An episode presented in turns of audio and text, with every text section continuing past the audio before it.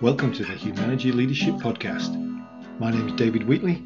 We're here to talk leadership in small, bite sized, and practical chunks. Enjoy.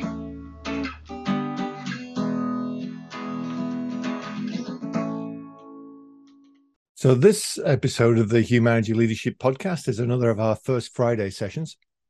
And if you haven't uh, come across our first Friday sessions yet, then the first Friday of every month, uh, we do a one hour session, uh, 12 Eastern time till 1 p.m.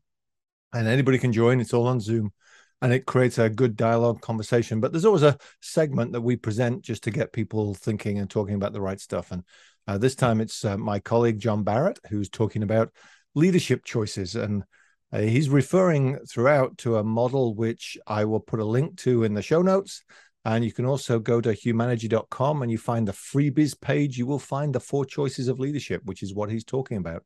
So that's there for you. But here's John. It is super wonderful to be here with everybody. And uh, this is a, a topic that's near and dear to my heart.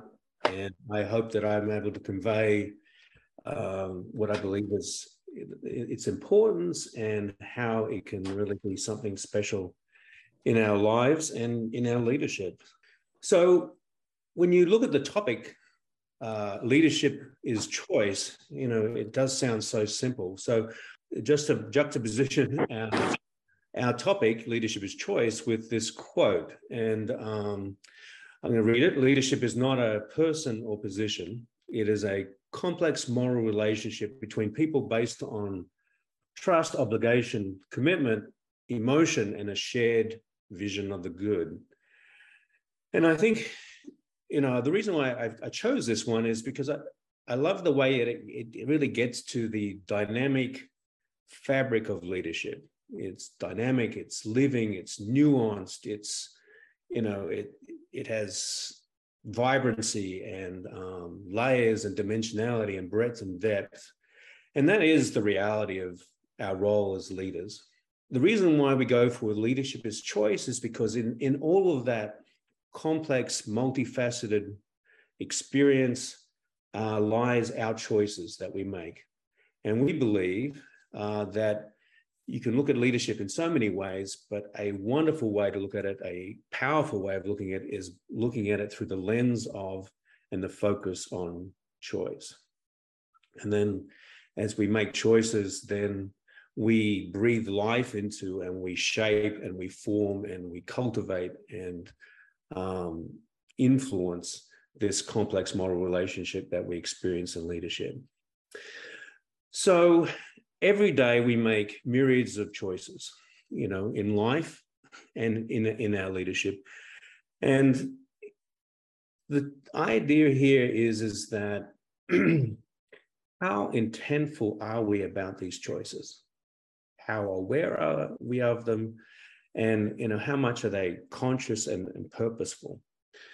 And so my goal in the next eight minutes is really to highlight this idea of intentfulness um, and the idea of uh, choice as a superpower of leadership and then some key aspects of when we make choices. Um, has anybody ever had the experience where you've been driving along and you sort of almost like wake up at the wheel and think, huh, how did I get here?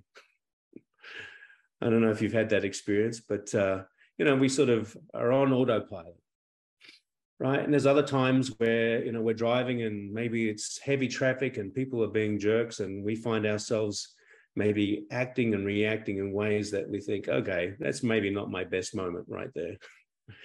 so those things happen in our choices and other parts of our life as well. And so, you know, are we paying attention? Or as a colleague of mine once said to me, you know, hey, John, you know, are you falling asleep at the wheel? Okay. So choice is at the heart of our of our leadership, our life. And the value of that is, is that it gives us back the power. You know, we take it back and then, even though we don't certainly control life or our, or our leadership or our teams or our organizations, the one thing we do control is the choices that we make. The other great thing about choices is, you know, we can make a lousy choice one minute, and then the very next minute we can make a great choice, you know. And so, you know, there's a freedom there. Um, and the other wonderful thing is, is that um, you know we don't label ourselves and limit ourselves, and we don't label other people and limit other people, right? Um, it's one thing to say, you know, the person's a jerk. It's a very different to say, you know, that wasn't a great choice, right? And I don't know about you, but in my life, I find that you know introverts can make extrovert choices you know um, people who uh, don't make a lot of great choices can make great choices. Smart people can make dumb choices. I mean we can go down the list right? So here we are making choices. So let's go forward. Now i want you to think about um, the a choice that you're proud of the specific choice that maybe you shared. And i just want to ask um, this choice that you're proud of or choices that you're proud of, do they tend to be just about you or do they tend to be bigger than you? And if we could just really quickly, hands up for those people who say, my proud choices tend to be about more than just me. And that tends to be a typical thing, right? And thank you for the people who are using the emoticon as well. And, you know, somebody said to me once, well, John, the choice I'm proud of is I'm taking better care of myself right? That seems to be just just about me. And then I asked them, I said, well, why? Why are you taking care of better care of yourself? And the answer was, well, I want to be a better dad.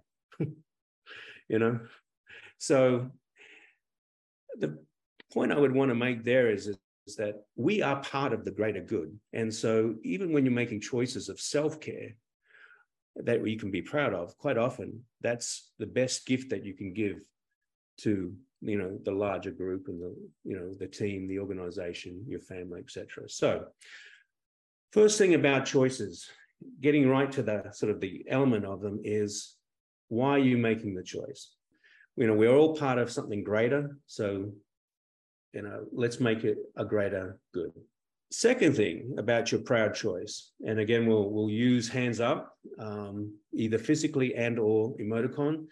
Think about your proud choice. Is this choice been more about being comfortable, the status quo, the easy choice, or was it a choice that really required a commitment because you know you wanted to make an impact? Maybe you had to persevere. Maybe it took a little courage. You had to lean into it. So, for those of you who your choice showed a commitment to impact, hands up. And last choice is you think about your proud choice. I'm guessing it involved a lot of times other people and was it a choice that you really had to pay attention and think about other people, you know, who they are and what they care about?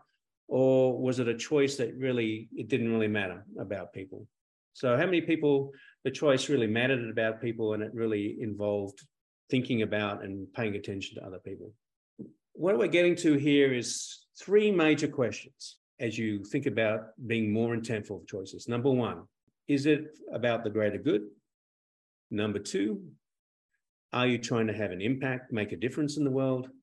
And number three, are you paying attention to being aware of and valuing the unique differences of the people that are engaged with, involved with, or impacted by the choice that you're making? Now, if we put that all together, we get to this place, right? And there's a lot going on here. But This is, and we'll be happy to provide this to people, but this is just a way of mapping out those three aspects of choice. And the bottom line is if we put together those three things, greater good impact and caring about valuing people, we are making transformative leadership choices. These are the choices that make the world, your world, a better place to be, right? Better for you and better for the people that you that you care about, that you're engaged with, right? It really takes those three. Now, there's other various uh, different types of combinations of that. And so it's going to go here, right? We talked about transformative as being greater good, impact, understanding of people, right? And that's really where we win people's minds and hearts. But let's just take a different type of choice, right? And we're going to go down here, the directive. And that's greater good, its impact, but maybe not as much of an understanding of people, right? And you'll sort of see this idea of a traffic light, right?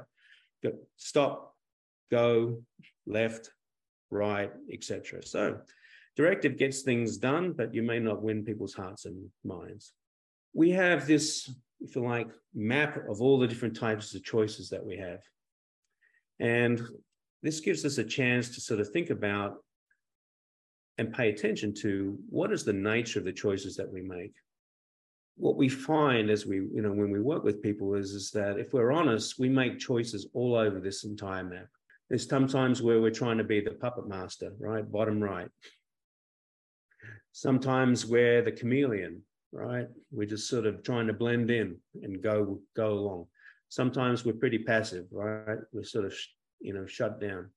Sometimes we're we're on our soapbox. you know, sometimes we're a bulldozer. We have an impact, but we're not really paying attention to what's going on around us. And then sometimes where we're we're helpful, but you know, we limit ourselves into how much we're going to lean in and make a difference. So three big questions, greater good, impact, and people. Last thing I want to talk about is how do we become more intentful, right? How do we get off autopilot? How do we get out of our habits, our biases, right? Our reactions. And we, I would offer this simple idea of notice, stop, think, and choose. First thing is to sort of really just is to notice, pay attention to where you're at. Am I conscious? Am I intentful? Or am I on autopilot? Real easy to do. We're so, so, so busy nowadays. Second thing is to stop. It turns out that our higher executive cognitive functions are slower than our intuitive emotional, you know, reactions. So we have to stop and give it a chance for our mind to catch up and have a chance to then do the idea of thinking. And in thinking again, are we understanding? Are we considering the greater good? Are we trying to have impact? And then lastly, to make a choice. And I would offer this simple idea, notice, stop, think, and choose is something that uh, you know we promote and encourage people to think and apply for themselves.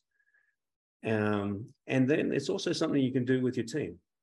Hey guys, you know what's going on? Let's pay attention. How are we doing? Let's take some time to stop and reflect and to think. What's important? You know, what are we trying to impact? You know, how are we connected? Who do we impact? How are we impacted? Okay. Based on all of that, how do we make these best choices? So that was John Barrett talking about the four choices of leadership. And if you're looking for more on that and you're intrigued by it, then uh, episode 57 of the Humaneity Leadership podcast talks more about the tool Notice, Stop, Think, and Choose. And then episode 10 uh, actually talks about the eight choices of leadership, which is when we add a uh, an extra dimension to the choices and start looking at how emotional intelligence plays into this. Uh, if you uh, didn't hear at the beginning, you can find a picture of the model, the four choices of leadership, at uh, humaneity.com in the freebies section.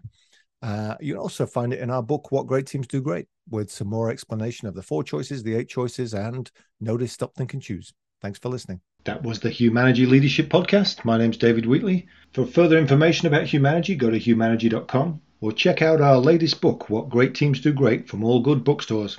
Have a good one. Stay healthy.